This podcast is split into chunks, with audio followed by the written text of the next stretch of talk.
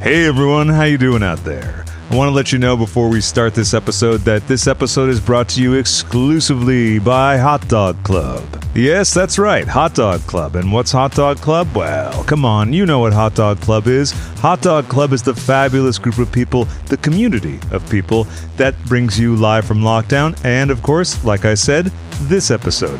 One of the many great things about Hot Dog Club, it's not just a group to be admired, it's a group that you can join right now. And the way to do that is by going to patreon.com slash Craig and Friends, checking out the reward tiers, seeing which one works for you, then join up and slide on into the Thunderbuns of Hot Dog Club. It's whimsically During our snack break, I'm glad you enjoyed the cake Monkey. That was so good.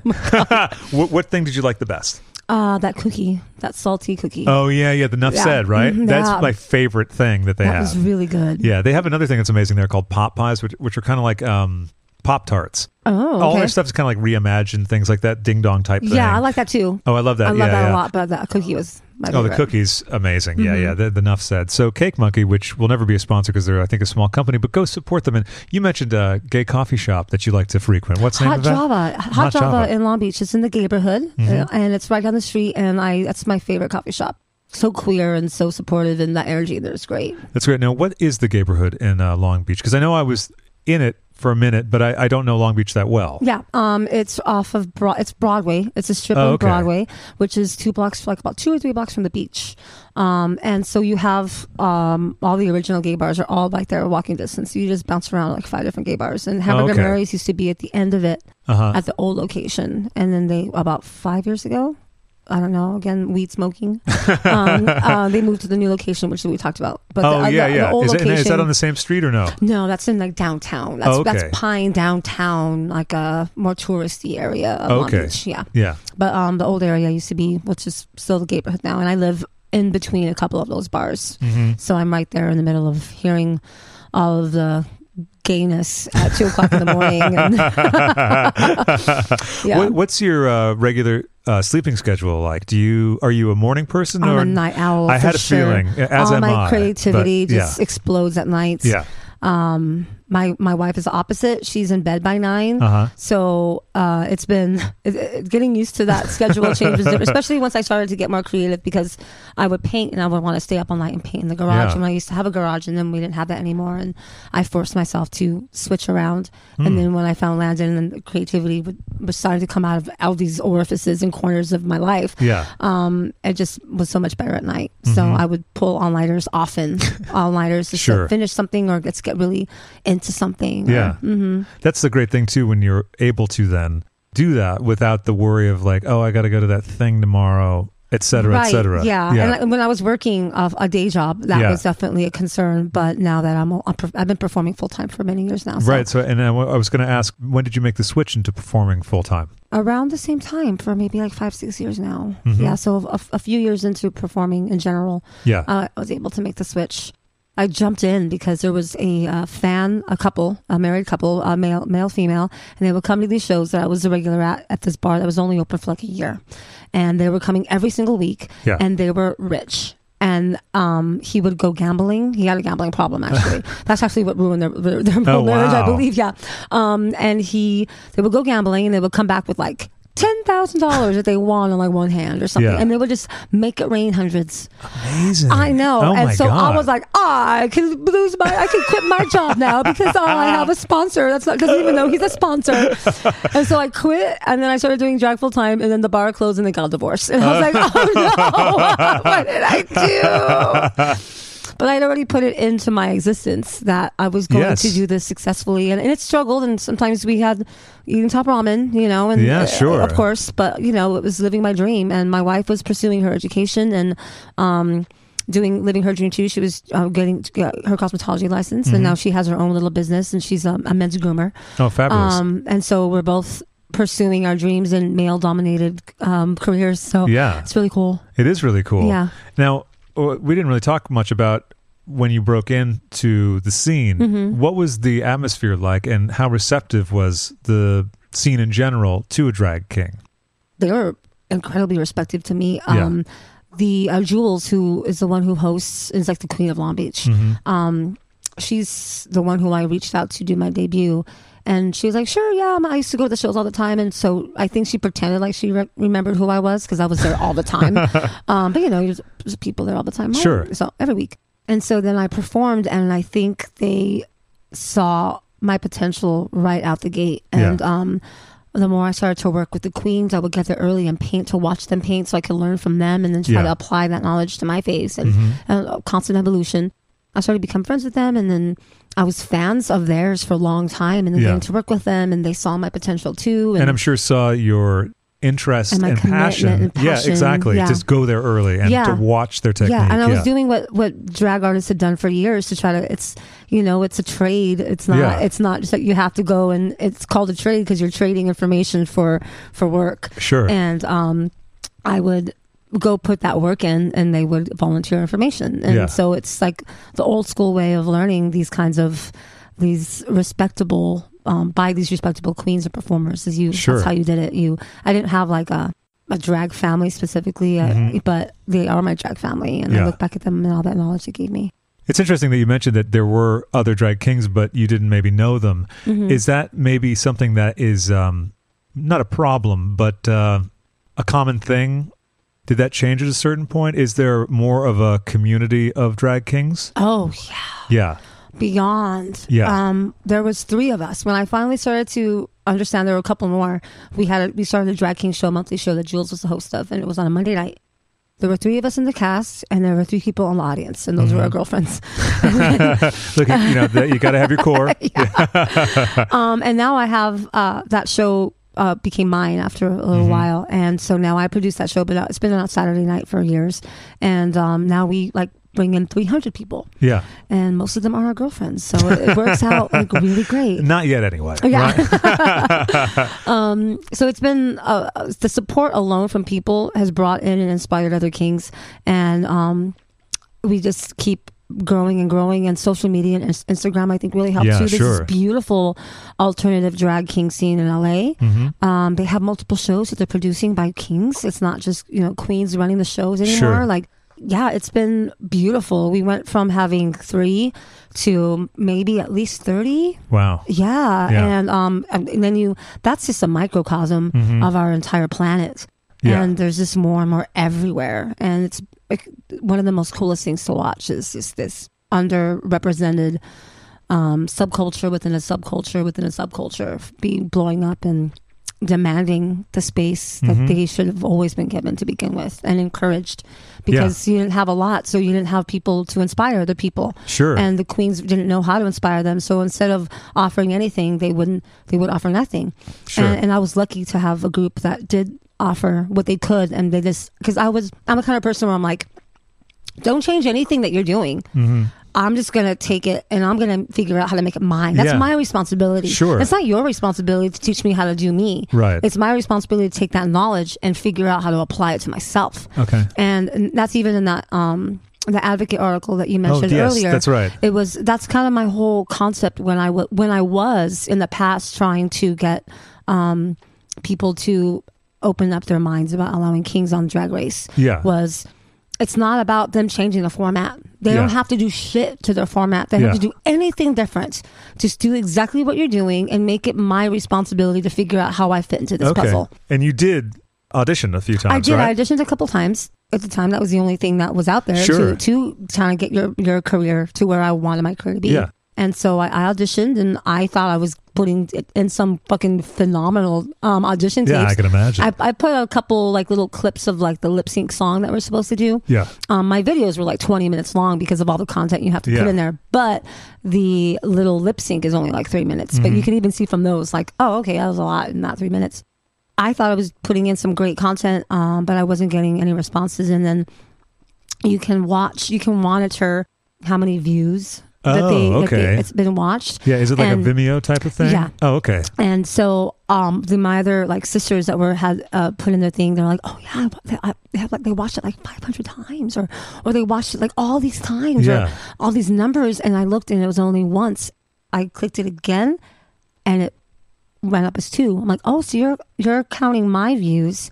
So I asked those queens, how many times did you watch your video? And they're like, oh, like once, once just to make sure that it went up fine. I Yeah. haven't watched it since because I just watched like on my computer, not on the Vimeo. Yeah. So I'm like, so you, they were watching yours, but they haven't even watched mine. And then so I questioned, like, oh yeah, we just download it and we don't watch. We, all, you didn't lie to me about it. And then that year, when I started to question everything, um, was when Rue had that that article of that video um, interview um, with Daniel Renner- Reynolds, where she talks about the things that I quote in my Mm-hmm. Right, article. right. Rue's definitions of uh, what is and what is not. what's ironic and what is okay to perform Sure. and that kings and queens don't mix and Uh-huh. and her analogy was that we were um iPhones and no we were we were a Mac and a Mac a Mac and a and a a PC, right? PC they just don't mix Uh-huh. and they're like bitch you ha- if you have the right cable they do you know like it's not it's not Yeah. that cut and dry you know and I say bitch lovingly not just you know I don't I'm not just straight up calling her a bitch but I mean might as well she's a bitch but So how do you feel about? I'm a little bitter um, because I had made my whole career on mixing. I had like proven myself to share all these stages, and I was already traveling the country, and I was already doing these really big opportunities based on my hard work and sweat and tears. right. Um, not even being given that platform yet, and to know that I was doing this. And you still didn't see that we belonged on the same stage, and it wasn't. It was different than her just saying, "Well, it's my show and my rules." Sure. totally get it. Yeah. That's okay, but you don't have to say all those other things that we're comparing and saying we don't belong together and we don't mix together and it's different animal. It's not ironic. You don't have to go into all of that because you're now you're spreading the messages that you're always saying that you're spreading love and positivity. Mm-hmm. Now you're spreading this divide even more amongst the people who always already had this misogynistic Sure. view of kings and Sure. our role in the community Right. and you're just pursuing that even more and giving them more fuel to be like, oh, see, I was right the whole time. Like, it was just unnecessary. Sure. Sure. Uh, and and I felt like it was almost like an attack, even though, Yeah. because it was personal to me. It wasn't personal for her, but it was personal for me. Well, of course, and Yeah. also if you're being told you can't do something, like it's not allowed. I mean, you've dealt with enough of that. Right. And so I was submitting, thinking the whole time that I wasn't being um, cast, not because of any of those thoughts that she had shared. I thought it was just because they didn't think I was ready, um, or they didn't, they couldn't figure out how to make me work yet. And Yeah. it, it was those two I was okay with um, believing. So that's what made me keep auditioning, Sure. giving them the opportunity to figure it out. And then when I realized, no, she's just never going to put you on because of all these other reasons that have nothing to do with what your contribution to the community is. And then that's when I went, oh, okay, well then fuck, I'm not going to do this again. I don't believe in this brand as something that I want to align myself with anymore. Uh huh. And um, literally that year is when um, a Dragula was getting was being filmed when I put that article out, and um, it was it went kind of viral for a minute. They called and they said, "Hey, well, we're taking submissions for all this this thing, this little project we're putting together. Yeah. If you're interested in submitting a tape, the audition, um, the the, the deadline is this day." Mm-hmm. And I, at the moment, I couldn't for other I contractually like other um, things going on. Sure. But just knowing that that was it, and they were on top of it, and they were the ones in charge, I was like, oh, I want to be whatever they're doing. Yeah, I want to be involved with whatever they're doing because I already worked with them multiple times before, and I already knew that they, I, I loved what their parties were and what, Yeah. and what the vibe was. And you mentioned mixed before, and I mean, there things have always been mixed, right? And Mm-hmm. Yeah. that's part of your thing, like Yeah. mixed in every way, right? right, right, Yeah. Inclusive, inclusive. because that's what the queer community should be, Agreed. and it is. And unfortunately, most of the time, it's not represented that way. sure. But it is very much Right. like of every color and shade and value of the right. rainbow. Yeah. and preference and uh, uh, inclination, etc. everything. Yeah, yeah, yeah. It's every everything's fluid. People like to think um, masculinity and femininity are on these extremely different opposite opposite sides of the spectrum. Right. But what they forget to think, forget to realize, is that it's still on the same spectrum, Mhm. and there's a place where they blend. Yeah. And and that's with everything. Like Yeah. there's the opposite, polar opposites of everything, but there's a some point they touched. And they have to figure out how to make that work, Right. and they blend. Yeah. And it's just something that people forget about all the time. They just they just focus on the opposite uh, of these things. The extreme the versions. extreme versions. Yeah. Yeah. Are there any pop culture figures like Bowie or anyone like that that you um, drew inspiration from growing Uh, up? Or yeah, growing up, not so much. My mom r- listen to a lot of music um, that I was kind of just assumed I was supposed to listen to too. So I was Sure. listening to a lot of like Kenny Rogers. Oh, don't I know- love Kenny Rogers. I don't know if he's like a a, a pop. He's a queer icon, and no one knows it. I, I should have said Dolly Parton, but Well, you know yeah. Kenny Rogers. Hey, is look, my- that's close enough. Listen, The Gambler's about a lot of stuff that true. people don't even realize. Or like Engelbert Humperdinck. Oh, sure. yeah, so, He's doing DragCon next year, I think. Yeah. awesome. what a great name. And that's I not his real name, by It's- the way. It's not. I No, know. isn't that wild? I know. You thought that's the name that you chose to perform Yeah, because you see that name and you're like, well, it must be his real name. Nope. nope. Uh uh um, that came much much more later. So it Yeah. was um, like Adam Ant was one, Oh, of the, one of the God, he's first amazing, like, right? like visual people. Was like, what is that? Yeah. Um, and then when I started going out more, um, Fischerspooner, like their Yeah. their whole vibe and their actually it's it's one they're one of my um like Pandora playlists. oh, yeah, yeah. Like I have uh I don't know like song genres. Like I Sure. don't know the title of genres, but I know like I have Fischerspooner radio. Yeah. I have Marilyn Manson radio. I have uh uh God, what are the other ones? I can look at my phone. Yeah, let's like- let's grab your phone and look at it. Sure, why not? Right? I was fucking around, but yeah. where's my phone? Was it? Did it fall in between the? Probably with your couch. Yeah, the couch that swallows everything. It's a greedy couch. Um. Okay. So Depeche Mode radio. Oh, yeah, yeah. Missy Elliott radio. Nice. Uh, Bjork. Mm-hmm. Combichrist. Oh wow. Okay. Yeah. Uh, Rob Zombie. Mhm. Um. Do you like his movies too? I do. Yeah, they're great, I right? do. Yeah. I need to see the latest haven't, one. I haven't seen that one either. Yeah, yeah, I keep telling myself to watch it. I still haven't. Same here. I don't watch um m- many movies in the theater unless they're like a crazy visual fantasy. Oh, sure. Um, like superheroes because it, it's they're so expensive. And my wife, like, she doesn't like horror movies as much. She she's sensitive to that kind of subject. Sure. Um, and it affects her, so we don't watch them together. Most of the time, I have to watch them by myself at, Mm-hmm. Yeah. home, and I'm I'm fine with it.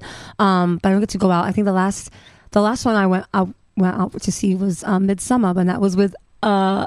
Um, uh, Halloween and Abora. Oh, So what an interesting like twist to the conversation. Um, but yeah, so that was that was a good one. I know Um, I'm so behind the new movies that that's not even new, and I still haven't seen it. I got to see that Hereditary. Everyone listening knows all these films I've not seen.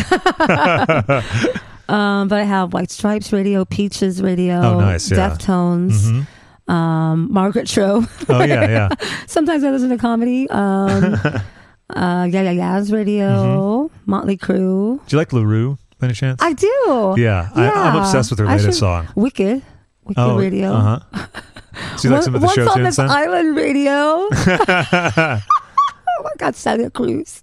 Which one? Uh, Celia Cruz. Oh, I, oh, so Um, yeah, yeah, yeah. Celia I got you. Yeah, yeah. Bikini Kill. Yeah, so I have uh, lots of different kinds. Prayers Radio, Uh-huh. Joe, Coy, Cold Cave. You got a nice range of stuff. Yeah, yeah, and that's Yeah. because I don't have favorites. So well, I like all different yeah. kinds of things. You know, favorites is a funny thing. Is it's a it's a strange question when you ask favorites, and I'm trying to find a new phraseology for it. But um, I guess some uh, important artists or, or important movies, you know what I mean, or ones that Mhm. you go back to a lot. It might be a better way to ask that, but Right. it's such a, sort of an easy turn of phrase. But then it's limiting. favorites. Yeah, and some Yeah. people have favorites. That's true. And so it's still a, a, Yeah. a fine question to ask. It's just that's I'm fair. not one that floats that sure. way. Yeah. No, you're right. It's everything's more fluid, Mhm. as you said. Yeah, everything. no, I like when I was reading. Um, I think it was the same article, and you talked about uh, gender and sexuality Hmm. in, in those terms. But you also talk about, uh, and I'm not going to get this exactly right, but you talk about how you approach um, depicting masculinity, but then also the femininity. Yeah. work? Yeah, I love um femininity and, and the masculine. I think it's it's my favorite place to be. It's my favorite place to perform. Outside of drag, uh just like right now, I'm I usually dress a little bit more on the masculine side of the Mhm. clothing that I wear, but I will wear makeup. Mhm. Um and I still kind of have like more like feminine like core or like um the way I talk or the way I act. I don't know. Uh-huh. It's just I'm more t- stereotypically feminine. Sure. Um, but my drag is I want to look a little bit more feminine, and I don't know. It's just it's come almost like the opposite, where like I'm dressed in male clothing, but it's still a feminine version of it. sure. With like some masculine face, but then there's a lot of femininity in the makeup too. Yeah.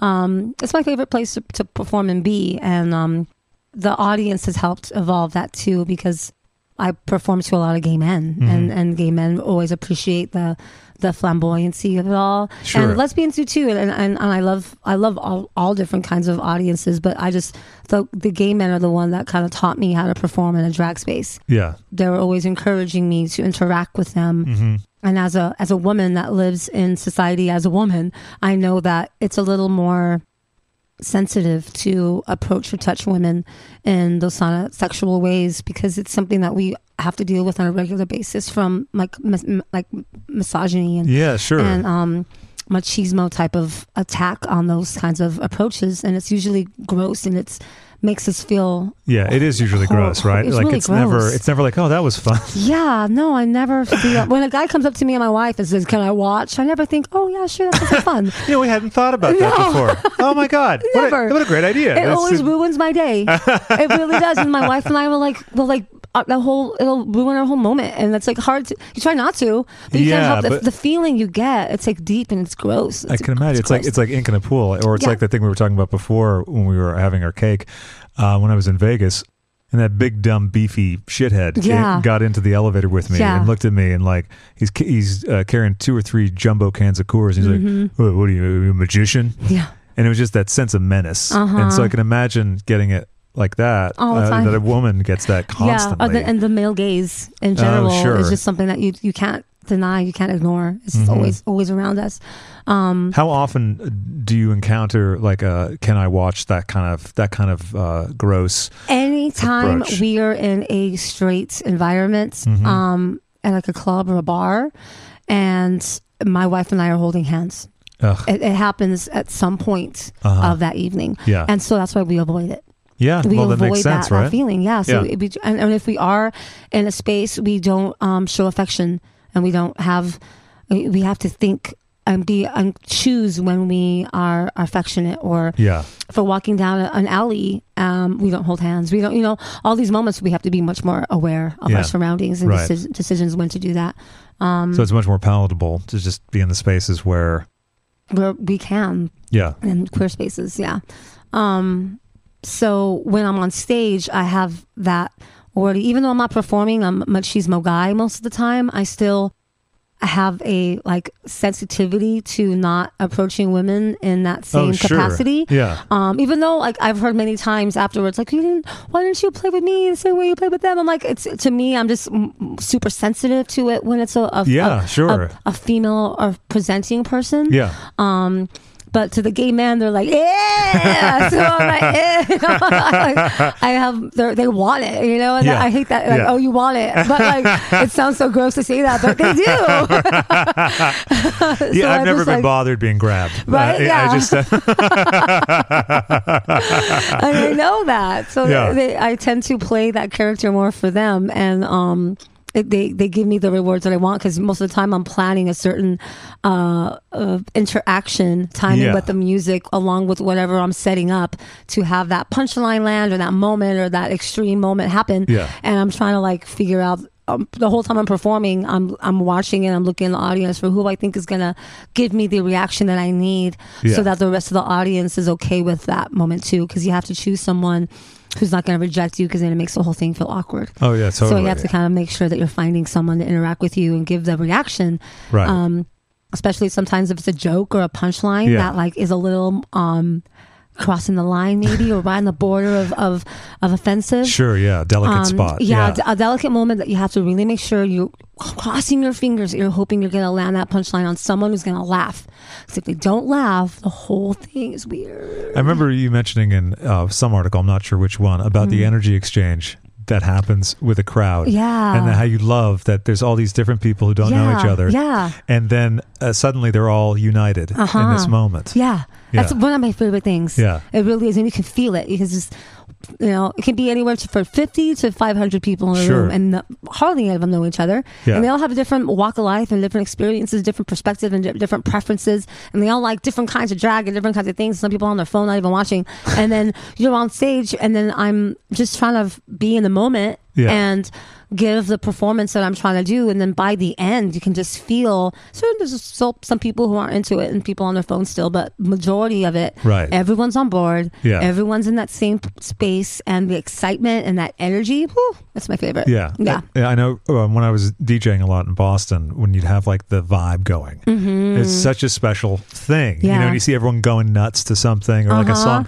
that you know that they might not know, but they're like they're going for it because of what you played before and all that Uh-huh. kind the of way stuff. you set it up, yeah, yeah, exactly. the- the- you're building the excitement, Right, Yeah, exactly. Like yeah. getting people to hoot all like in a in en masse is Uh-huh. wild, right? Yeah, it really is. I remember one of my favorite moments from your performance at the Halloween ball Uh-huh. recently at uh, the Globe was the poppers. Yeah. that was so good. Thank you. yeah, that was great. And the, the setup into I have the, the video of uh, Swan yes. about the horny Halloween bottoms. Yeah, yeah. I um, yeah, they come crawling out on stage. yeah, I had yeah. I had um four real life human pups be my backup dancers, Yeah. and I had um I knew one. Mm-hmm. And, and I had I had a few like followers and people that I had followed back and stuff that I Yeah. were human puppies, but um I went and I just like, hey, I know you, and I know you perform with Vander, and we're friendly. We talk in person often. So, is there any way that you could like help me out and see if you could find the other other um pups who are more performance pups? Because some Uh-huh. aren't, you know, they just want to do their thing, and Yeah. some even don't don't wear masks or they don't wear um, Sure. you know.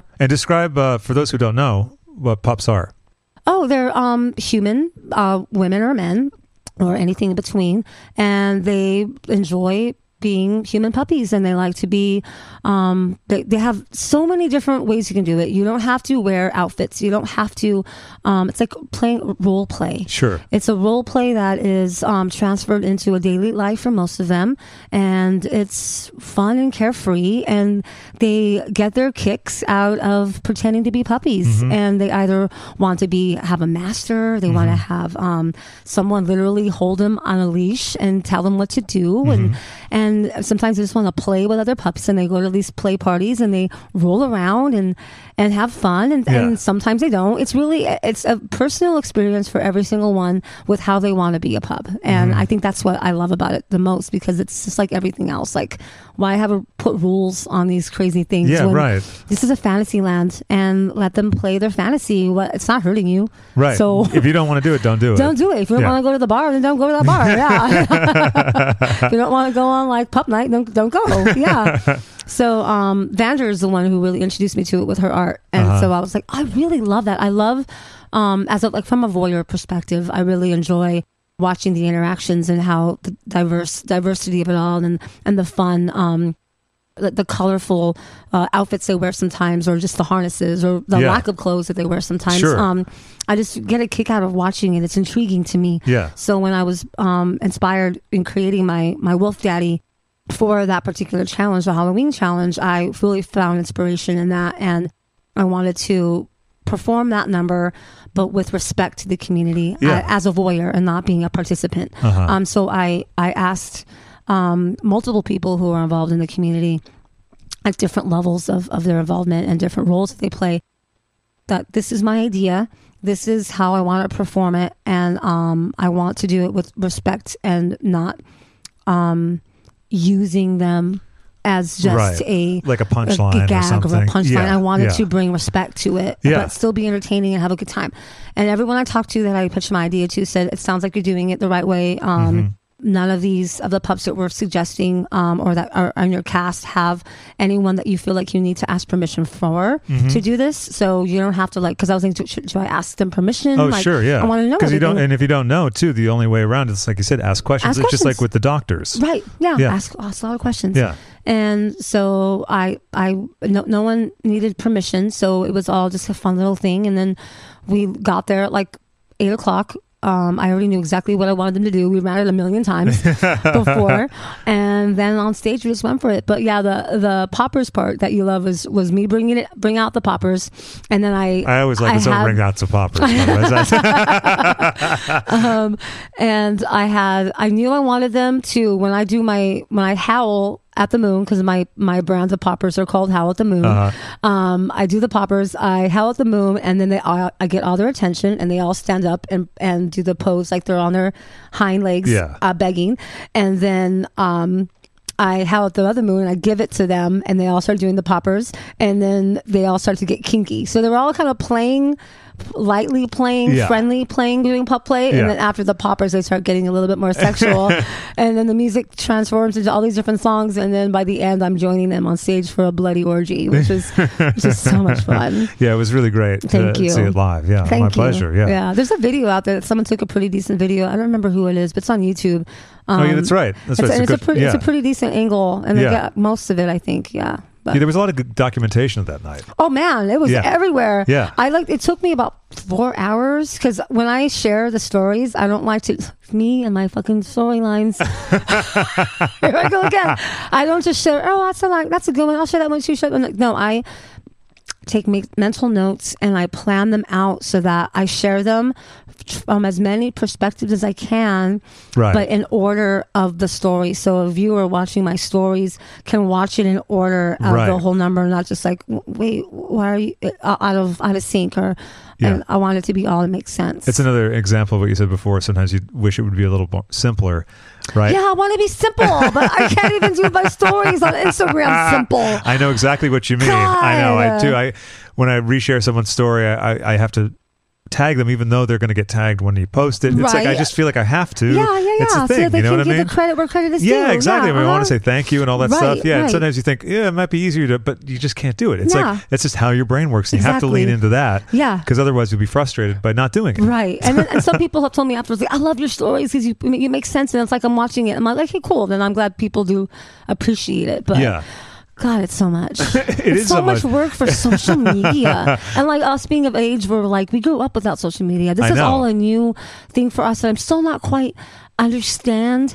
Um, I understand the addiction to it. Oh, sure. yeah, Yeah, like it's too. all like oh likes, ooh comments, ooh compliments. Right, like right. yeah, completely Oh, addicting totally. to that. But the idea of having to create content on a regular basis for to maintain yourself at a certain status and oh it's so it's gross and so weird and i hate that i'm like a slave to it Although But- I, I know what you mean, but I also kind of dig the challenge of like, okay, I got to post It- something every day. at the day. same time it is Yeah. interesting yeah Yeah. i gave up on every day after i could and especially now because i can put some shit up there but i can't like No, but I it has to be I the can't way. post shit no, now. that's the thing. That's at the this point, I can't post shit. No, no. A I year fi- ago, I could post shit. I can't post shit now. I found that my personal account has suffered a bit because I used to do like stuff like record of the day and all that, but now now, I just share a lot of stuff via the podcast Insta Story, Mm-hmm. which I love Insta Stories for now.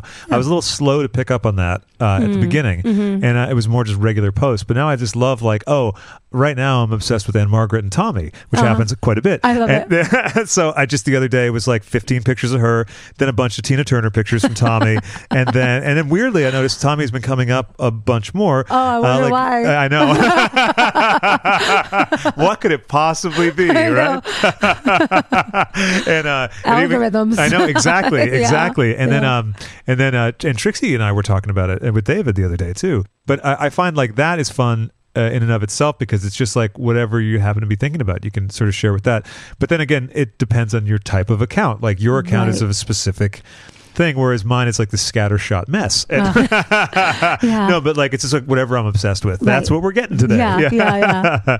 I love it. Um, but I remember you talking in uh, Dragula. It was a very poignant moment in the final episode about when your cancer came back, and you had all these videos prepared, and Mm-hmm. It was so heartbreaking Mm. and touching. It it was all those things at the same time about you making videos to explain to everyone what had happened if you.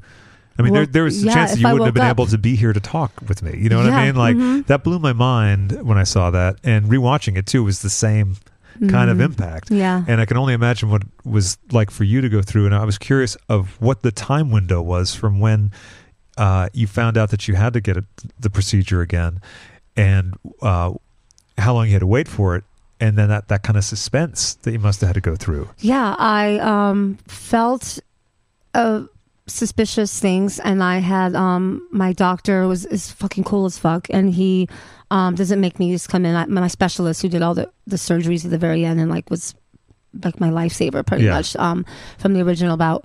He's like, just send me pictures um, and and I'll look at them, and so I did.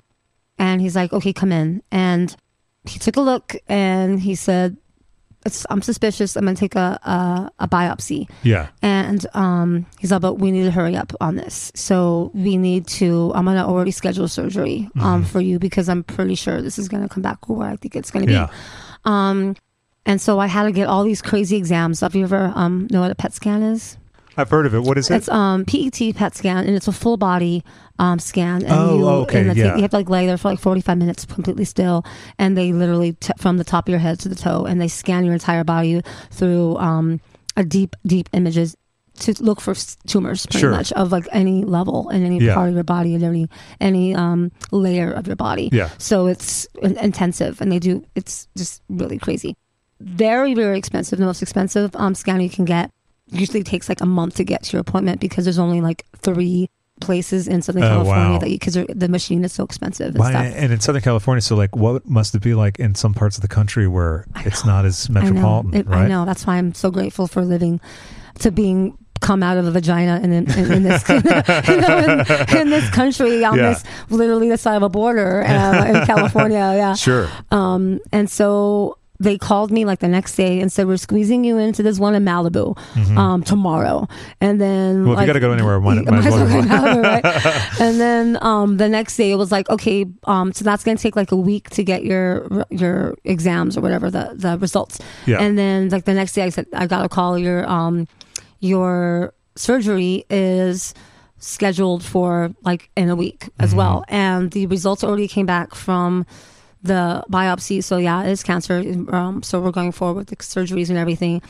And then i went into surgery i went into the hospital and it was that morning that i still didn't know any answers to because they were literally going to be opening up the uh, packet of my PET scan to that would tell them how far they were going to have to uh, take out or Yeah. how far deep down the the, the um uh, I forgot the terminology, but the tumor pretty Sure, much. sure. Um, markers is what they're called. Oh, It's like okay. the the outside end of a tumor Uh-huh. could have one long little tentacle, and then that could be a marker that goes down.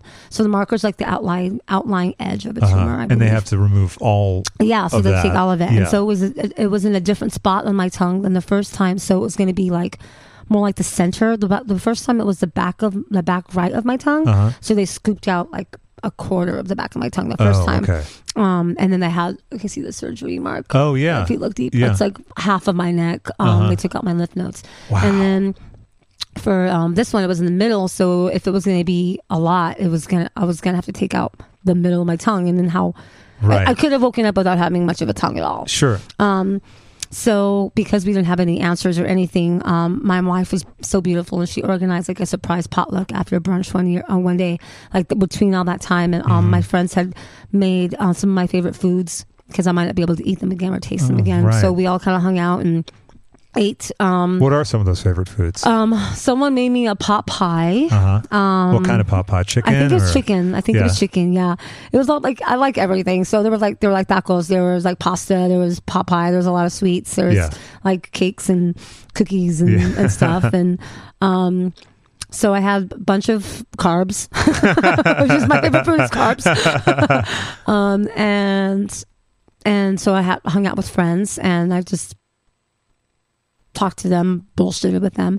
And then on my off time, I don't think I even told my wife that I was recording videos. Oh, okay. um, sure. So I just recorded um, all those videos and I recorded a handful. And um, as you mentioned, I recorded some to my fans, um, just explaining this is what's going on. If you're watching this, it's because I can't explain this to you in the moment because I've had enough of my tongue taken out where I, I won't be able to talk anymore. Um, that was that that version of an outlet. Cause I didn't know it could be many different versions. Sure. Um, I'm like, but I swear I'm still going to figure out how to do art. It might not be in the way that I'm doing it now, but it'll somehow be some some way. And then another one was, oh, I I I don't have it now, but I'm going to get reconstructive tongue surgery, or, or all these different ways that all Sure. these possibilities. I just recorded a video explaining every single one, so in Right. case that was a reality, that's the one I was going to upload. Yeah. Um, and then I recorded one for my wife, and that's the one where I just said like I love you a million times. Yeah, Yeah. yeah. Yeah, it, it just also reminds me of how you have a knack for seeing all the different possible pathways of something because you were talking about doing your face two different ways, Yeah. and all that before. So Yeah. that's a, definitely an, Just, it's, a- it's, if you're self teaching yourself things, if you're trying to figure out how to move through something and you're the only one in control of your actions, yeah, um, to me, I have to think of all the possibilities in order to decide which one is um, the one I would rather take. And in that moment, um, I didn't have control of it. yeah, So I just wanted to be able to have access to any opportunity or any version. yeah, right, have, exactly, And have content yeah. um, to explain it. for. Right. Yeah. And that's also makes me think of how you must have gone through every possible iteration of the nude male illusion, Yeah. right? oh yeah, That's okay. and it's still an, an evolution. Yeah, Yeah. especially with the kind of paint that I use. I still don't know what I'm. I'm I self taught myself that too, Yeah. and um, I learned a lot from Troy C. Ford, who's a designer here in LA. He was excited to work with me, so he's like, if you if you come in and help me, yeah, I'll charge you half. Of okay. the project that we're Yeah. working on, I'm like, okay. So I went and I'm like, yes, please, that's free. Like that's not even half. Like I should pay you more to like learn stuff from you. right. But um, so yeah, I just helped him out, and I learned a lot. And um, he's he does a lot of airbrushing, so he does a lot of airbrush bodysuits. Okay, yeah. So I just I learned a lot about product and how to. I didn't even know how to clean my airbrush machine right. Like I Who know- does? I know. and I still don't really know how, but I picked up tricks on how to how to just do a lot um, Yeah. from him. So um, yeah, that was doing that was an issue. I, I used to try to do my own like paint my body every time, and hmm I um, I gained weight, so I rather wear like a lot of uh, fajas, we say in Spanish, um, body contour like binders and things, Sure. and like um, because you talk on the, the transformation with James St. James about basically female tucking. Yeah, like Right. binding my breasts back. Yeah, because he, he mentions uh, he, He wa- yeah, he wanted to touch my boobs. Yeah. I was like, ah, I'm so into James. James wanting to touch my boobs. didn't think this would happen, but hey, I was so down for it. right? yeah, and you made him look like Bruce Willis for a moment. I did. That's funny. The, editing on that show was fun. Yeah. But uh, with that, uh, he mentioned something about the. He asked if you wear a breastplate, b- Mm-hmm. and uh, but you don't. Describe the process of uh, female tucking, for lack of a better term. Well, I have um, double D, borderline triple D breasts, Uh-huh. and so they're large. Um, and uh, throughout the many years, have become malleable from, from taping them so often. Um, so now I'm able to get them f- uh, flatter easier than I used to. But I take um, strips of duct tape, um, gorilla glue, extra strength, wide duct tape, Uh huh. and I cut out about like 15 strips, maybe like a foot long Mm-hmm. each, and I just go back back and forth, and I take one tuck, tuck them up under my armpit. So I start at the nipple, and I just kind of push them back under my armpits and try to smooth it out, Sure. and get it back and flat, back and flat, and then same to the other side, and being comfortable. And I wear um, like a couple of binder shirts, which are what um, a lot of trans men wear Oh, um, under the Yeah. daily shirts, just to try to flatten their breasts. Uh huh. Uh, I believe that they were created for um, that type of binder shirt was created originally for uh, breast cancer or breast um, surgery healing because the pressure Oh, like a ha- compression. compression thing. shirts. Yeah. Um, so I believe that was what they originally uh, invented for, but the trans community embraced them, and now they make custom ones just for trans men Oh, sure. um, or just queer bodies who want to transform their body a Mhm. little bit. And so I wear a couple of those, and then I wear uh, fajas on the bottom too, which are like the compression shorts. Uh huh. And I have a, co- uh, one full body one, um, well not arms, like uh, tank top full body. But I have a lot of different methods to. I have I'm I'm I'm a curvy lady and I like carbs, so I can't just like depend on oh a flat stomach or you know no hips. Like I Uh-huh. have even when I'm really skinny, I still have hips and curves. Sure. So um, I try to distract by costuming, but it's the compression around my hips that's usually like let me get these in. Okay. Yeah. Yeah. And then you have a large array of uh, rubber dicks, right? I do. Yeah. yeah. I have a collection for always good. personal and professional E- use. Exactly. Yeah. you- Yeah. yeah. It's good to have a nice full array. Yeah. Yeah. I like options.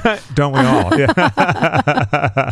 I make a joke about uh, ordering one on Amazon. Uh huh. Yeah, just the fact that like imagine what those trucks look like when they're like all, all those trucks that are filled with dicks. Actually, that's a good point. You know, when you're on the highway going somewhere and like a big uh, tractor trailer thing goes by, yeah, one of those probably is just full of dicks. probably. Yeah. I mean, if we're coming from Monster Cocks, they're in San Diego. Yeah. Yeah, if, if you see a truck coming from San Diego, chances Oh, are. we got some Yep. pics on it. so is it your preferred company generally then?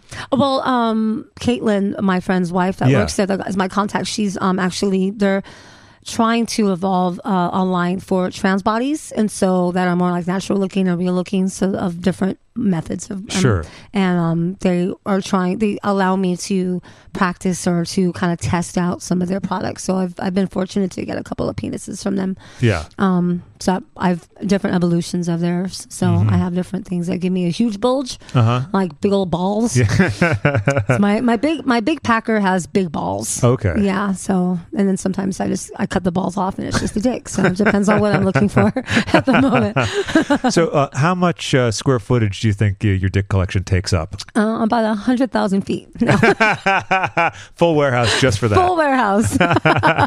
and that's just the personal ones. So exactly. When you need mealtime inspiration, it's worth shopping Kroger, where you'll find over 30,000 mouth-watering choices that excite your inner foodie. And no matter what tasty choice you make, you'll enjoy our everyday low prices, plus extra ways to save, like digital coupons worth over $600 each week. You can also save up to $1 off per gallon at the pump with fuel points. More savings and more inspiring flavors make shopping Kroger worth it every time. Kroger, fresh for everyone. Fuel restrictions apply. I have a gift for you. Oh my God, that's amazing. Do you want it now? Yeah, uh, yeah, I would love it now, Um, let's see. I have two gifts. Oh, I have um.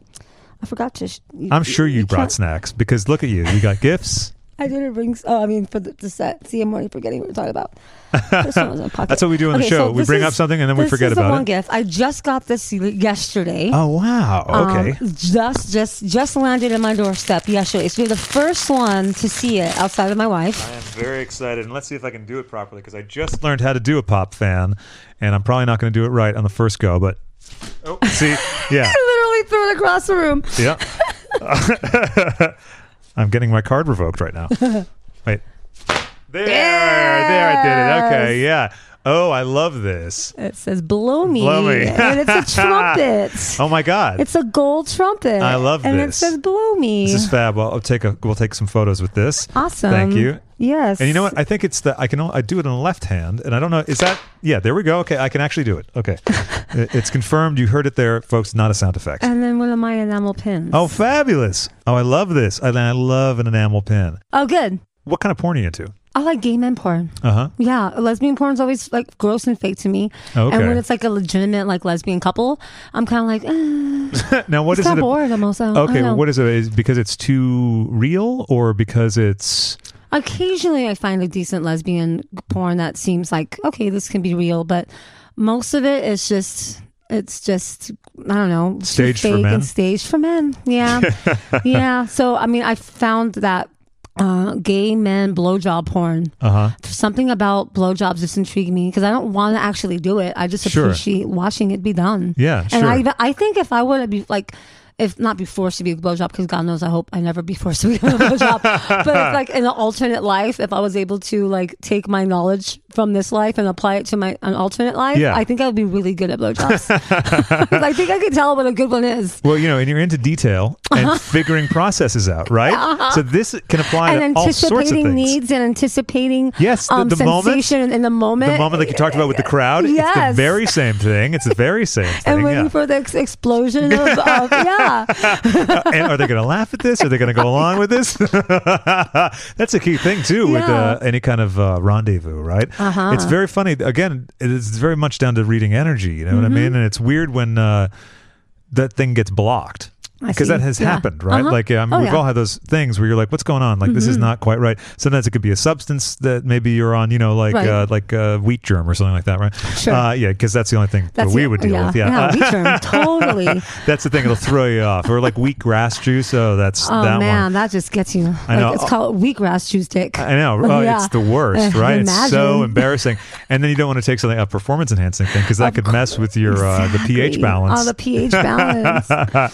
I guess that's something lesbians don't have to deal with, right? Do you get whiskey? pH balance for uh, sure, but well, as a matter of fact, yeah, you might specialize in we that do. to, to a degree, spoken right? from Hollow in the first episode. Oh, that's right. Yeah, Yeah. yeah. I was on board with that conversation. oh, I love that. I oh love yeah, that. I and I, I was getting um every show that I was working. I was still all local shows Uh-huh. at the time. Um, now I'm fortunate to be doing a lot more like traveling, but at the moment it was all all the local queens and that I work with on a regular basis, and they were all asking me like, "Is that how you feel too about the word fish?" And I was like, "Yeah, uh-huh. like since the beginning." But I just figured, well, I got to get used to something I'm not comfortable with, so let me get used to it now. So now I just got used to it. I even came up with a joke Uh-huh. um, that I was trying to use for a minute, but didn't really catch on.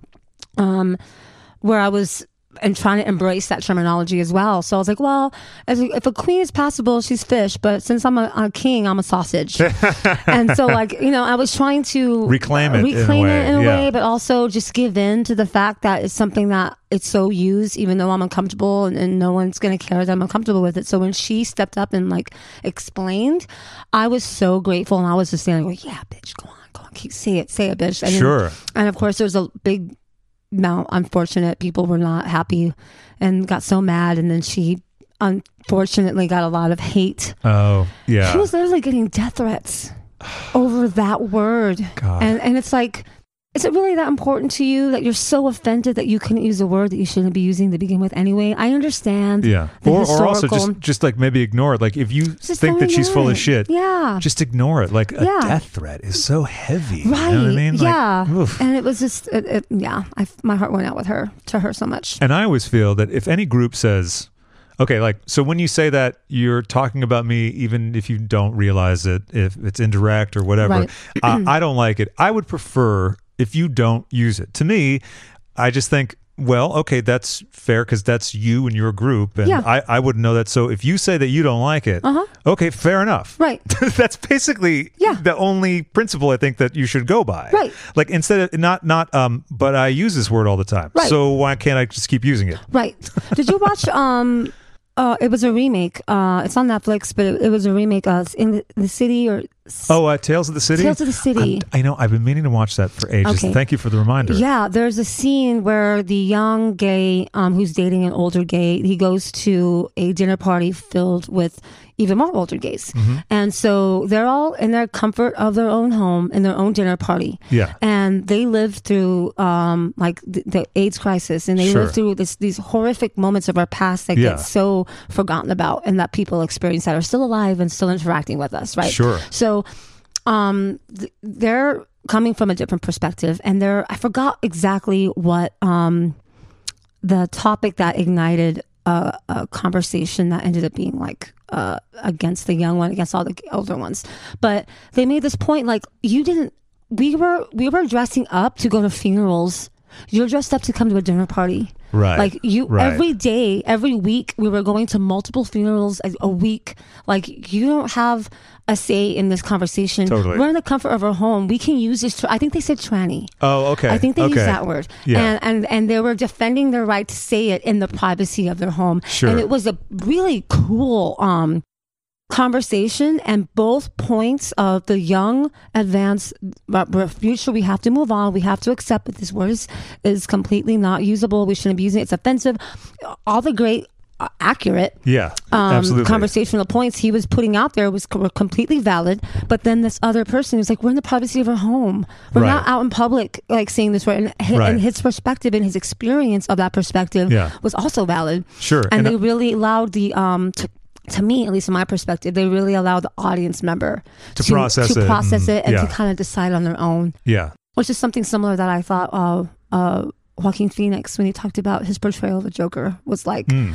People are like, "Are you um, or do you feel like you you're trying to have people feel bad for the Joker?" And he's like, "I want you to decide what you want, Yeah. dependent on the per- performance." That's my favorite art. The stuff that forces you to come up with your own conclusion. Mm-hmm. Yeah. I, I even like a vague ending sometimes in Yeah, the movie. me too. You know? Mhm. Yeah, because I, I like to sort of chew on those things and Right. think about it. I don't necessarily want it all spelled out for me. right. But then something like Mulholland Drive, I want more answers. Oh, do you know, Because that it's so confused the funny. fuck out of me. You know, I still haven't seen that. And, Oh, okay. and it's one of uh, Katya's favorites. It's actually playing tonight at New Beverly. Oh wow! Yeah. what an interesting thing. Yeah, Yeah. I mean, I remember loving it, and I remember watching it and being completely moved, um, particularly by this one scene where this um. She seemed to be like a a, pro, a, a prostitute woman that was probably forced into prostitution. Mm-hmm. And she's singing, uh, oh, what's the song? Fuck, I'm gonna forget it. It's and she sings it in Spanish, and I can look it up if you want. that would be great. Yeah, my pleasure. Um, oh, it's "Crying" by Roy Orbison, but she's singing the Spanish Okay, yeah. Spanish version of it, and it's so powerful and Yeah. moving. And Yeah. I was sitting in the theater, silently sobbing. Yeah. And then at the end, she collapses. Uh huh. Um, and it's up to you to decide if it's because she's sprung out or if she's just overcome with emotion. But she collapses, but the song keeps playing. Oh, that's cool. That's another one of those magic David Lynch things, right? yeah. Where uh, Lost Highway is similar in that I can't tell you exactly what it's about, but I loved it. Yeah. And I was freaked out at certain points. Yeah. I was uh, affected by it. Uh huh. I have I could not write down on a sheet of paper like the basic premise of the film. Right. The best is uh, that guy who uh, what's his name? Robert something.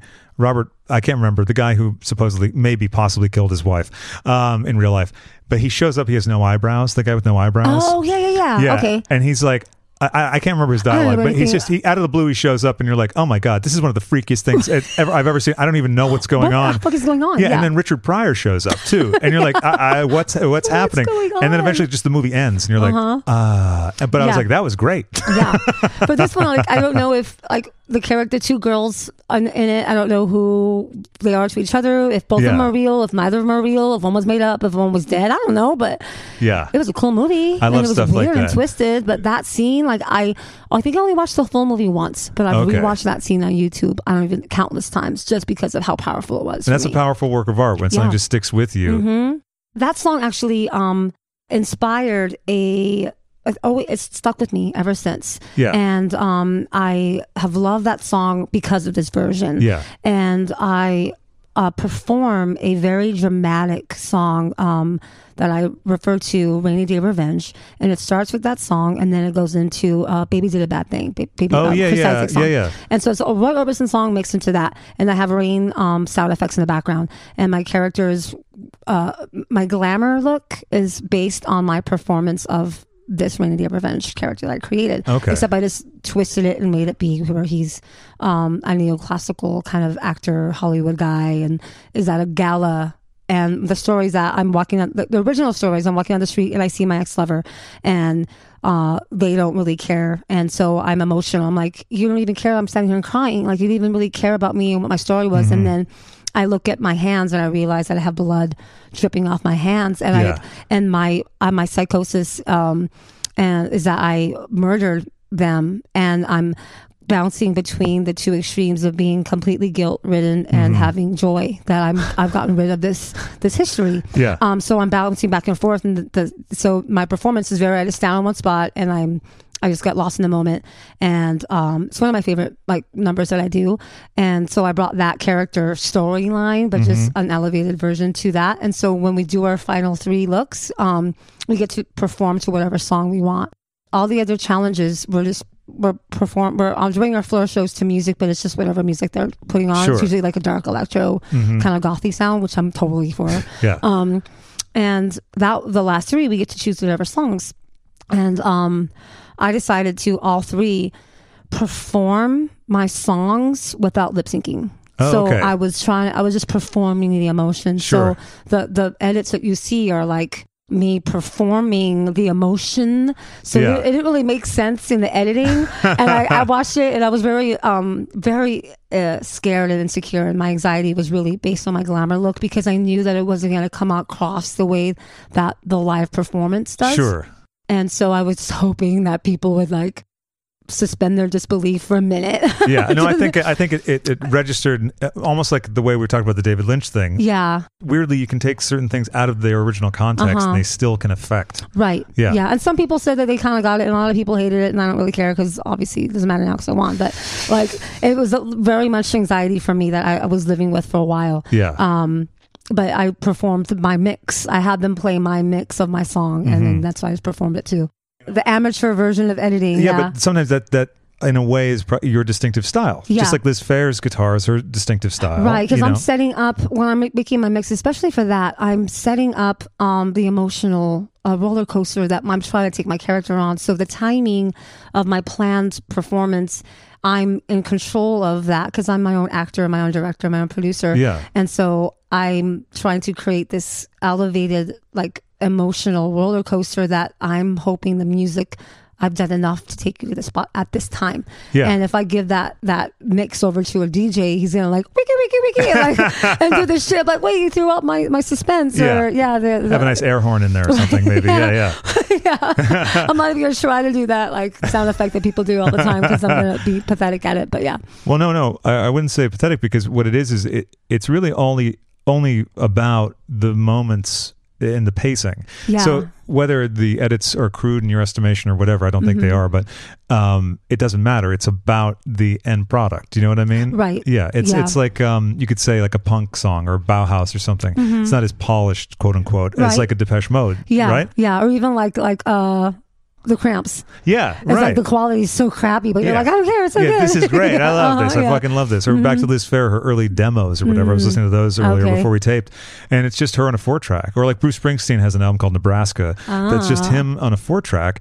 He later tried to make an album of these songs with his band, but he could never capture what he did just in his like bedroom. It's some magic there. It is. It's a magic, and Yeah. Mm-hmm. it was like shitty equipment that he mixed to like a, a, a cassette deck that was running slightly too fast. So, Oh. like if you played guitar along to the record, Uh-huh. it, it's like out of tune or whatever. I love it. And the master cassette he had in his jacket for two weeks until he was like, "I think this is the album." And, Oh, I love it. and that's What a it- cool story. Isn't that great? I love stuff like that though. Uh-huh. Stuff that's just like sort of.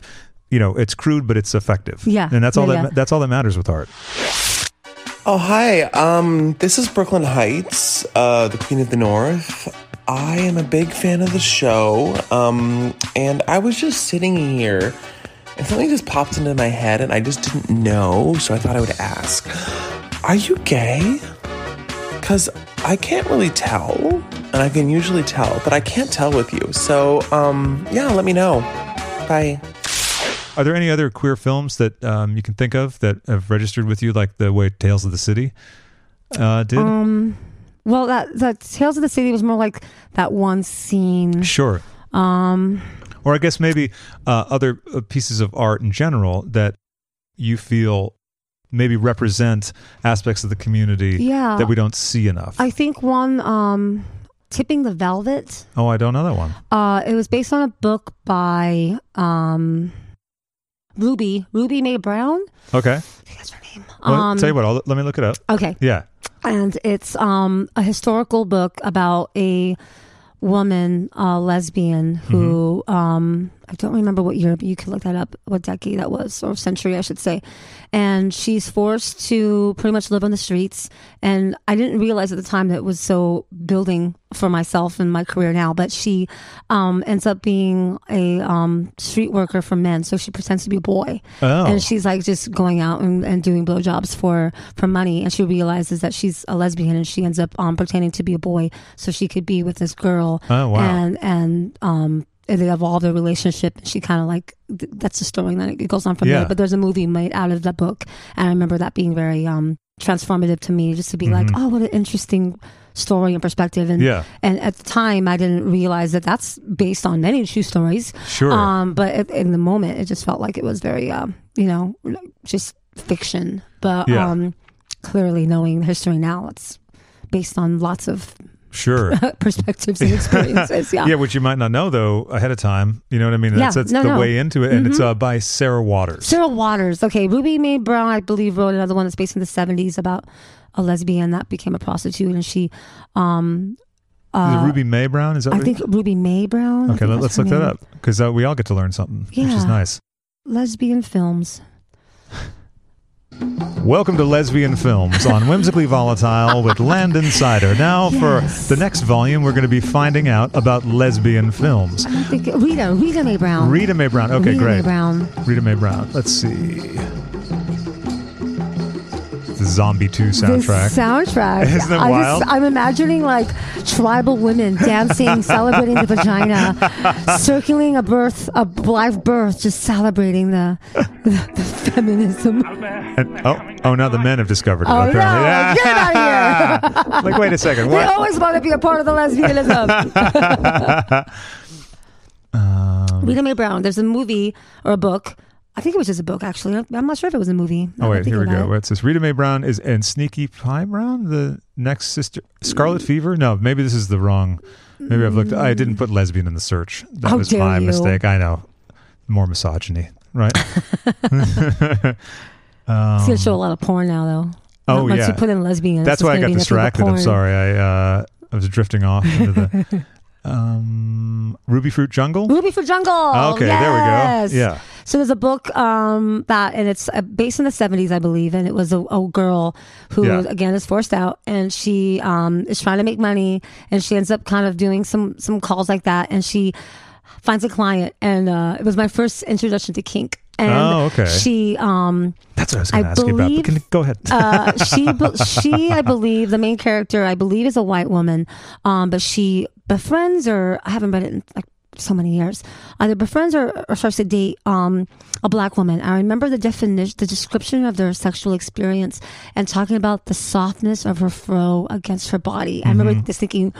Wow, that sounds so cool and like hot and steamy, just Yeah. like, like a soft fro against your body. Anyway, Sure. sidetrack. Now, certain Um, images sometimes, you know, yeah, they just and, trigger and things of course, like you. when you're reading, it's just your imagination's the only thing you have. So, exactly. Um, but I remember her. My first introduction to kink was she uh, had a client. Um, it was a, a guy, and he stood naked on this like mat, and there was a bucket of grapefruits, and all she was supposed to do was to try to uh, throw him in the balls, Oh, throw wow. these grapefruits at the ball at his balls, Uh-huh. and um, he paid like really, really well, and Yeah. especially at the time, like maybe five hundred dollars, Oh, like wow. for this moment, and that back Yeah. then it was like a lot a of money. lot of money. And so she did it, but he only wanted one person new every time. Like you couldn't, she didn't have Oh, repeat, no like, repeats. oh, that's a shame because that's a good gig. I know. Just throwing grapefruits at someone's dick. Yeah. I know, right? Yeah, easy Yeah. breezy, right? and you get a little target practice going. Uh-huh, yeah. It's good for all the disciplines. Exactly. Yeah. So you said your introduction to kink. So uh, do you find yourself? Uh, uh, I don't. I'm really vanilla. Uh-huh. I really am very. I, I like I said, I appreciate um, Yeah. all the different things that as a more voyeur perspective. But when it comes to um, involved in anything, I'm really vanilla when it comes to my sex life. Yeah. more observational Yeah. curiosity and Mhm, everything. Yeah. hmm I talked about my music for my glamour, but I guess we could talk about music for my other. Yeah. Let's um, let's talk about. my filth. Um, I oh yeah. Let, let, let's uh, and let, can you mind if I do? Yeah, yeah, Wait, please. wait. Yeah, I want you to to tell me what my filth was because I would love to hear. Because I have a, I've heard a lot of uh, perspectives and opinions and um, uh, what's the word? What you think? Oh, Well, interpretations. interpretations. Sure, Yeah, I like we were love talking about hearing that with- everyone's yeah. interpretations. Yeah. Well, cool. Um, I was really struck by like how filthy it was Mm-hmm. first off, and then also about just like the gross guyness of it. Right? There's something about you with the real doll and the mirror that really stayed with me. And then when you're fucking the real doll and the reveal of the eyeball Yeah. in the anus Yeah. was wild. Awesome. awesome. and but really it, i think it was a, to me read about the sort of the not the base nature of men but something about like the inherent grossness of guys. Mm-hmm. Yeah. okay good. I'm glad that didn't sound insane. No, I mean, hello, I'm a woman, so I'm cool talking about how gross guys are. I'm a lesbian on top of it. Yeah, guys are gross. you can talk about that for days right? Yeah yeah yeah. You do a patreon episode with me about the grossness of guys. Yeah yeah. Well, well we need that soundtrack back for that. And now lesbians on the grossness of guys with my special guest landon cider Guys are gross. and that's the answer. short but sweet, poignant, and uh, direct. Yes. but yeah, that's what I took from it. So is that was that the aim? Yeah, um, all the the details that got edited out were um, so so what what what I did. Let me just set the story. I Yeah. completely set the whole stage with all my trash that I've been collect- collecting for a long time, and, and set everything up and had all that all those gags out and everything, Including that Um, flashlight. including, including all of that. And um, I how the how it was my story that I performed it was I started off on the couch and I was looking up on the on my laptop and I was um setting up my relationship with her. So I was looking up stuff and I was like, "Hey, you like, you like that? Should I get that? Okay, about that one. Okay, no, like, oh, that's funny. Like just losing my mind, like spending time on, on my computer, Um, because my the original kind of introduction to the whole thing was um, based on our connection with the internet and Okay. how a man who um, the character that I was I am like this dirty guy who is Yeah.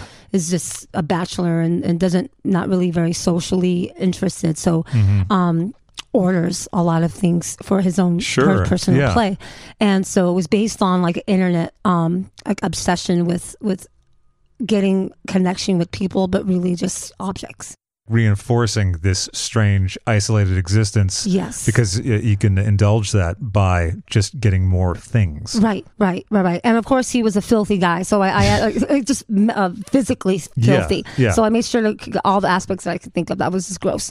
Um, Oh yeah, and uh, let me just jump in and say I really love the pissing into the beaker and then pouring Yeah. the beaker right. on yourself. Yeah, yeah, yeah. Uh, which also is another. It's actually that's incorrect. Um, Oh, is but, it? But Oh, I'll explain to you why. Um, so I'm ordering these things, and then I go, I get up, and I'm like eating my pizza, moldy pizza off the floor and shit, and which was a little allusion to bitch. Um, so I just had a couple little moments where I was like, okay, this may be a bitch and pizza. Um, and so I opened up a box, and they didn't show my box, but I had delivery boxes uh, Okay. set up on a table in front of me, and it was the. Uh, delivered to the Boulet Mansion, but it was addressed to uh, Barbarian, which is bar- Barbarian, Oh, which is yeah. what Ian played in the D and D challenge. Oh, I So- love, I love a all deep, these uh, connected deep shit, universe. Yeah, yeah. So Ian, if you don't know, is the Boulet brothers' assistant, and he is one of the um like main producers of the show, where he's just telling us like so many things. I'm not sure what his role is producer, but he does a lot. Like he's running the whole thing.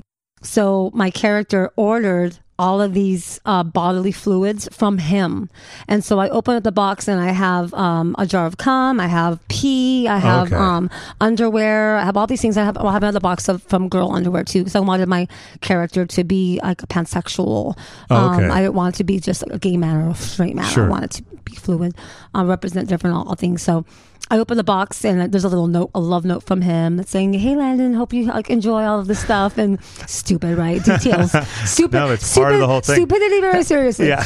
um, and so then that's when I open up and I like taste the pee and I pour it over me. Oh, and so that's okay. actually his pee. Oh, okay. so Um, I miss. Yeah, but it's uh, okay because yeah. the way it was edited, it seemed it was setting you Okay. up to think that way, which Sure. is, is fine. But because Okay. I knew that these moments were going to happen, where I get to explain in detail to those who care. And so the whole thing, and then I have all my sex toys, and and then um, I'm peeing in the in the soda bottle. Oh, yes. Yeah, that's right. what that okay, was, yeah. right, right. Um, yeah, and then so I wanted to um, have a almost like a sweet relationship with her. I wanted you to, uh, or at least a Boulets, because um, I know the camera was there, and we're supposed to give camera moments in the in the close up because we do, we perform it a couple times and we Oh, sure. perform close ups Yeah. so, so that we can get all the shots. So I know the close ups I'm giving the camera my attention, but my sincere performances were just for the Boulets because they were the judges and they Mm-hmm. Sure. were the final say. Um, essentially, the audience. yeah, exactly. To them, I wanted them to kind of see like a sweet and and sincere relationship with this this this doll that I Right. that I um is actually interested in and hearing her uh, perspective on things. Like I was showing her the laptop, like, hey, about this? And- Sure, right, and, and right. Make, make, painting her pretty, and then Yeah. showing her her her picture of herself. Like, don't you look nice? Look how pretty I made you. And then let me fuck your face. Like, you know, like, It's so amazing you, you telling me this because that it changes my perspective on it. Because I, I just looked at it as a this guy Mm-hmm. who is um, not imposing his will, but sort of like this is an inanimate object that he is um, ascribing humanity to because it suits his need. Yeah, you know, and it's that as well Okay, because yeah, the yeah. whole story of giving a sincere relationship is still suiting his needs. It's still very much. I'm still going to um, uh, to probably cross the the line in my relationship with you because even though I have this sweet relationship, I'm still going to take advantage of it. And it's strictly on your character's terms. Yeah. Yeah, it's and, and she still has no say in it, Right. even though like in in my own because even in like unfortunate moments of rape in reality, sometimes the guy really thinks in his head that this is okay, and Right, it's not. right, But it, it's a weird, twisted moment for that person to think that this is okay what I'm doing. Not even a guy, girls rape, girls rape too. But you know, whoever the person doing these horrible things, sometimes they have weird changes in their mind that Yeah, think that what these delusions that- these delusions, yeah. yeah.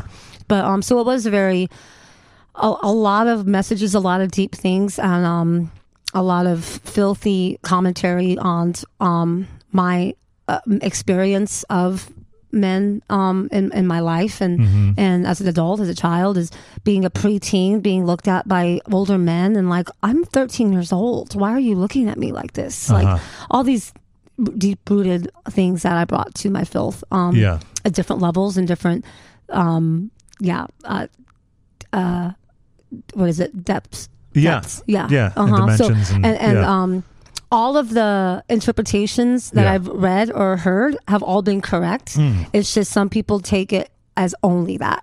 Oh, okay. But every interpretation that I've heard, there is aspects of that. It's just people you know, don't know that I have mail order things sure. you know, because right. they took all that out. Right. So uh, I understand why, because it was too barbarian, and people don't know who barbarian Sure, is, and they sure. didn't know that that's how it was written, written, written in the script that we had. You know, right. so so it would certain have been things lost on lost them. for time or whatever. yeah, yeah, and, yeah, and it wasn't like noted in the in the earlier episode, but So that must have been rather gratifying, though, to see that even with the, this stuff removed, Uh-huh. that the core essence of your aim yeah. registered. Right, because there were so many levels and so many things to that filth that um, I was just hoping at least one of them stuck. I I gave, think quite a I gave few, them yeah. so much. There I was like, a I hope something sticks. Yeah, you there- it was quite like uh, my a like my brown eye on my brown Yeah. eye. Yeah, and the whole thing, the whole butt plug. I had actually ha- asked them to make me just the eye because the whole butt plug, I couldn't figure out how to get it attached to me without Oh, being inside okay. of me because I had my bodysuit on. Yeah. So I couldn't actually in- insert it, and I don't think they would have showed that anyway if it was like because the, the way we have to play by rules on TV.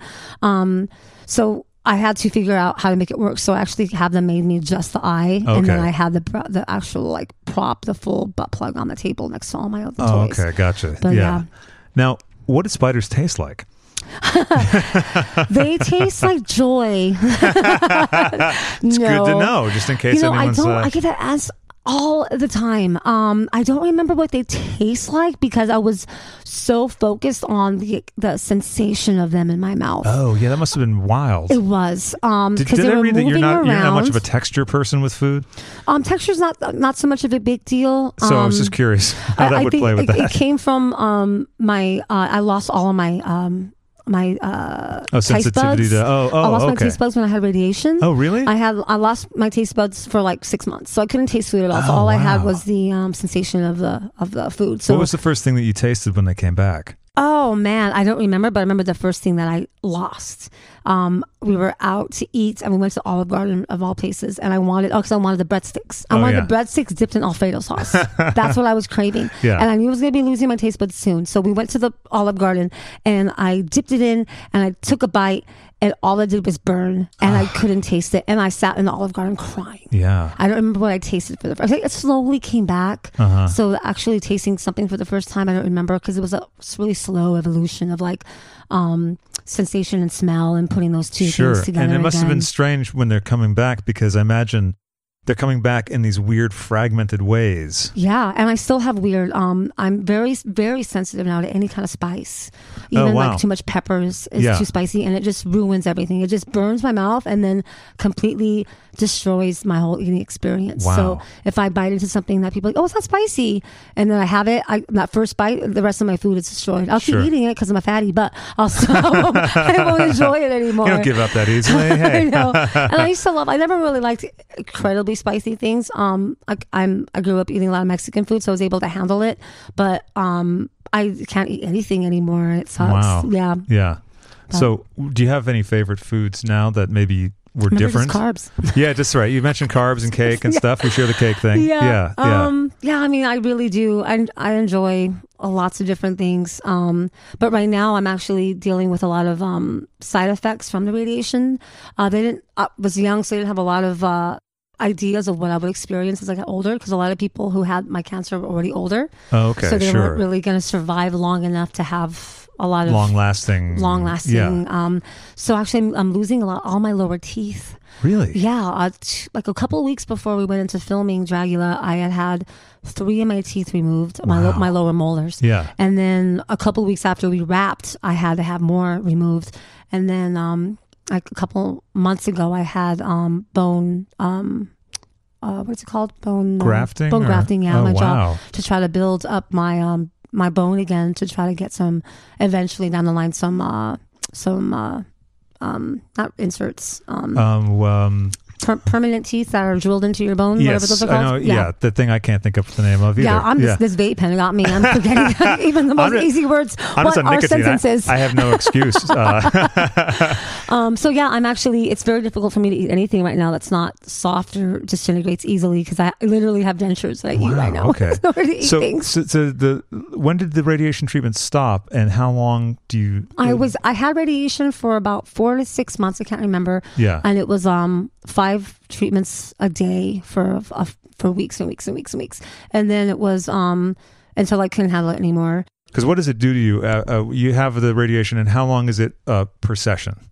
Um, I believe it was like 15 to 20 minutes per session, but they lay me down and they put like a, a plastic mask that's formed around your face and they drill that, not drill, but they connect that mask to the table. Oh, so wow. I'm laying down with this mask that um is kind of like snapped me onto the table so I can't move my head at all. It sounds actually like one of the blue outfits. Uh, yeah, pretty much, yeah. Um, and they tattoo my face and a couple of areas where the radiation is going to be targeted.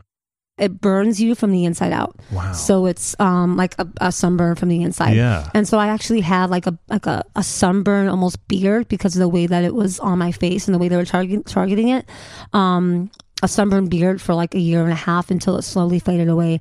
And now I have weird um sensations and um nerve endings that come alive and then Oh, die and, wow. then, and then Yeah. like even the tech um touching my neck is kind of weird in certain areas.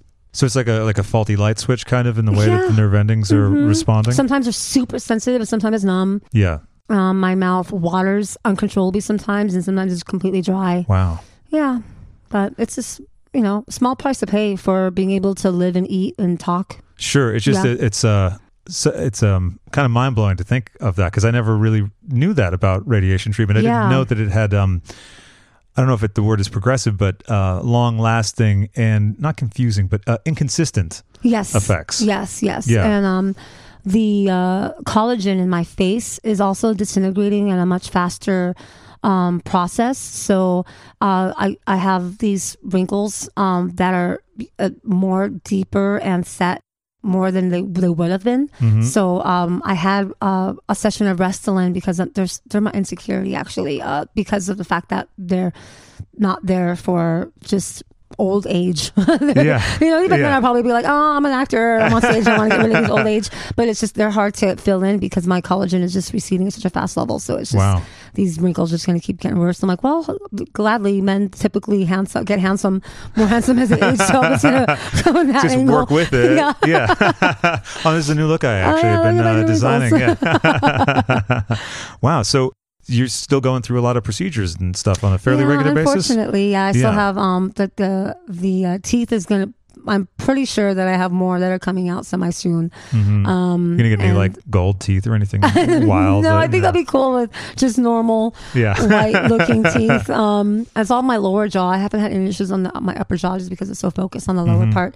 But um, my jaw bone alone is something that's being affected too. So Sure. it's a lot. It's probably, and that's why um my uh, prize money will be going towards uh teeth and that pretty much. Yeah. Yeah. Uh, during the break, we were talking a little bit about getting accustomed to not living on the baseline of either Mm. poverty or like just getting by. You know, and Yeah. we've both experienced that kind of thing. A and shift. yeah, a Mhm. shift, and then also, um, and I've had a couple ups and downs in, in my life, uh, but the uh, at different times. So it was weird, like getting used to something, and then oh, that's not there anymore. Yeah, yeah, yeah. Um, uh, but how do you find getting used to things like oh, the hotel room incidentals? I don't have to worry about them anymore. Yeah, I think that the moment that I first had I went to a hotel and I checked in for a travel gig and I didn't ask how much is this incidental going to charge me, so I can make sure that I was giving the right card that had that amount in that card. Yeah, Um, yeah. that And then was- when you have the right card and the wrong card, oh my god, I mean that feeling. yeah. I don't miss that. no, uh, I still have that, but it's, Well, at, at least there's a cushion on on the cards now. Yeah. Um, yeah, that feeling was, I think, what one of the most gratifying. Even though like I'm having these amazing support systems, and these clubs are packing. The, I'm the first, like uh, uh, I'm, I'm not I'm not the first drag king to do it, but I'm the first in a lot of The these first clubs. drag king to do some things. Uh, to some things, yes. but uh, uh, some of the clubs that are booking me and bringing me out, and as a headliner in the last like couple of weeks or as a month, my manager always talks to them and asks them for how how it went and everything, and we always try to get follow up information. Sure. take notes. You Yeah, know, um, yeah. I don't have a director, so I like to take notes. Yeah. Um.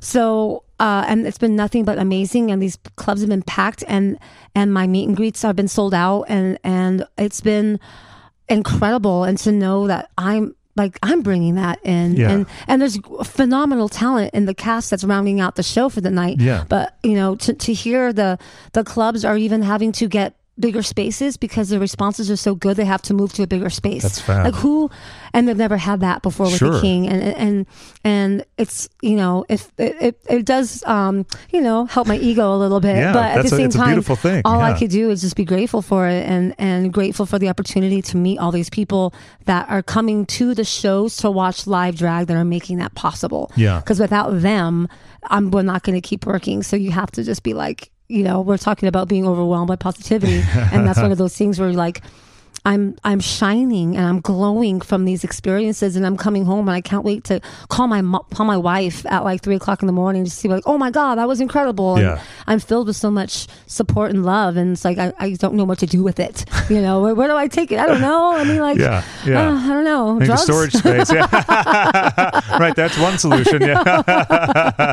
I think it's an adjustment thing, you know? Yeah, It's just it a- an adjustment, and then one day I think it'll just and be. I, I never want to be jaded to it. Oh, I yeah, no, always, sure. Always want to be enamored and, and overcome with the experience because the no one uh, um, deserves for me to be jaded by that.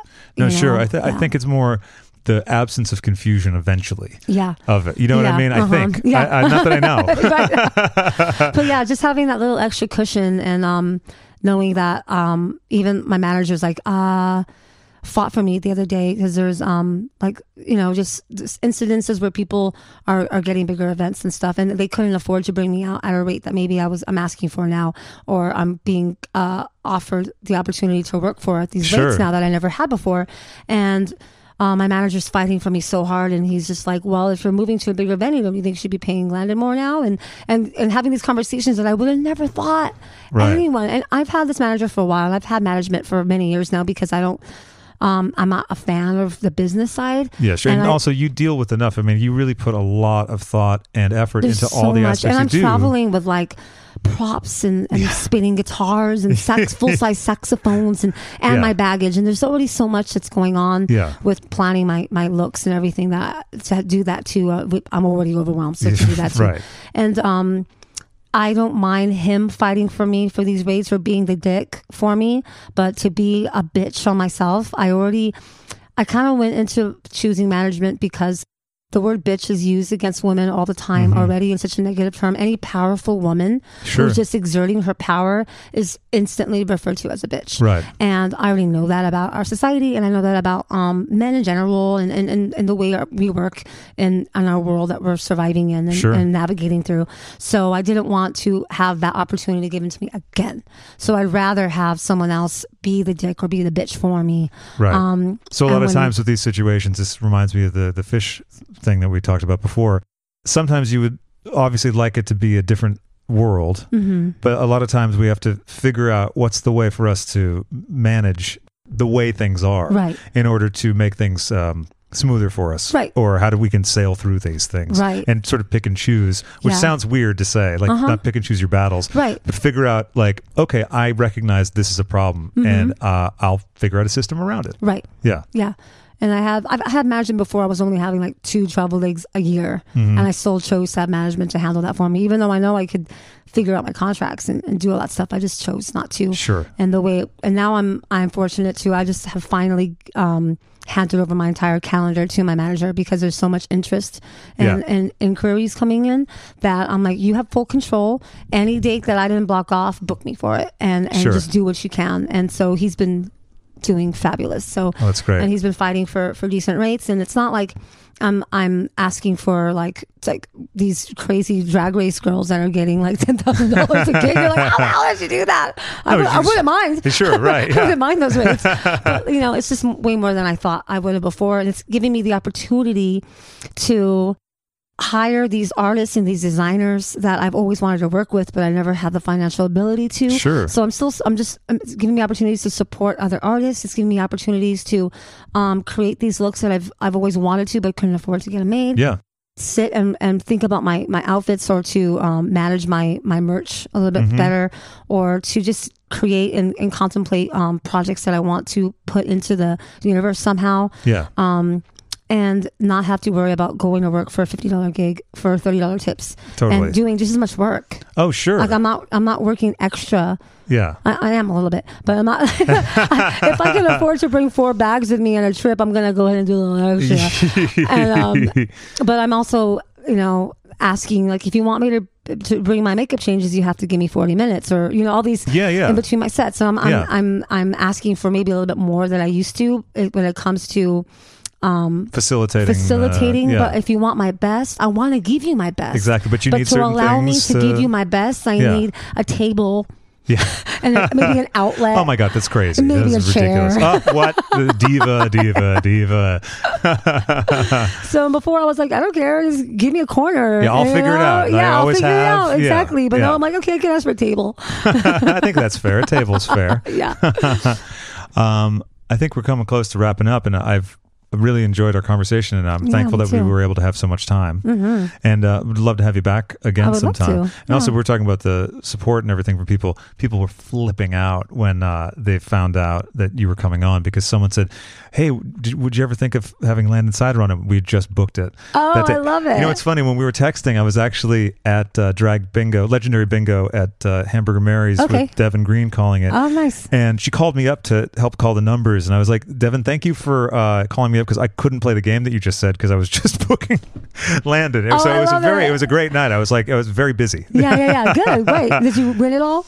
Uh, no, No. I, I did not get one game, but I did call a bunch. Oh, but okay, I didn't even know how we That's were right. doing the thing, and I was grabbing the wrong numbers at first. But it was one of those, you know, the the chart. I don't Yeah, know. drugs. Yeah.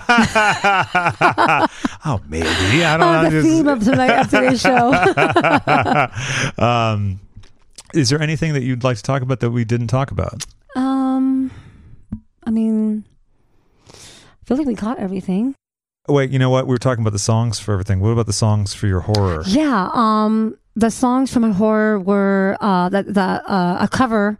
A minor key cover Yeah. uh, by Chase Hol what's his name Hol- Holfelder? Holfelder, yes, and it's uh, of My Way, and it was um, just so eerie and um, kind of a cappella, and then it just grew on you, and I just thought it was a perfect end, and I, filmed. Oops, sorry. Oh, nope, I mean I was perfect. I had to put it on, and a Mike. Bloomberg ad came on. Um, the uh, it was my last number. It was Yeah. my, my last look was my horror number, and it was about the end is near, the last curtain. Um, but I'm gonna do it my way, and I'm just slowly dragging the body, Dorothy's body on stage, like in musically aligned in my movements with the song. Mhm. Um, because that's how I always perform. Like, Sure. my movement is musical. I'm not a dancer, but my movement is Yeah. musical and in rhythm. Sure. Um, and so I'm just slowly bringing her body on and having an emotional like. This is my friend, and she even says, "I'm like my friends." right, Yeah. right. Um, and I just bring her down to the end of the stage, and it's probably a little too further in to tell the story, but later on, there's these like striking sounds and these bass beats, and that's when I'm chopping her and I'm getting Right, into, with the music and Yeah. I'm just digging her heart and take her heart out. And Oh, and what was the uh, so heart made out of when you took a bite out of it? I ordered a special one from. Um, it's not edible. It's it was Uh-huh. just supposed to be um, a actual size, anatomically correct size heart for a uh, young teenage girl. I ordered one that was specific. Uh-huh. I love your specificity. yeah, It's so good. because I'm, I'm I'm also as I usually proportion. Like my hands are small. Not they're they're, they're good size for for me. Mm-hmm. Um, but as a man. I'm, I have smaller hands, so I Sure. usually use smaller props. Like I use karaoke Oh, okay. microphones if I'm Uh-huh. holding a microphone, make it look smaller, so my hands Sure. bigger. Um, you know, tricks of the eye. Yeah. And so I, I knew that holding a smaller heart would make me look bigger already, but I really wanted it to be like a anatomically correct size heart for a, teen, a young teen, a, a young girl. Yeah. Right. But yeah, that was it. Well, I love that, and I, I loved all those looks, and I loved uh, particularly how vicious that horror one Yeah, was. that was so fun. and with that, we bid you farewell for now, everyone. Bye. For more, head on over to patreon.com slash Craig and Friends, sign up, and slide on into the Thunderbuns of Hot Dog Club.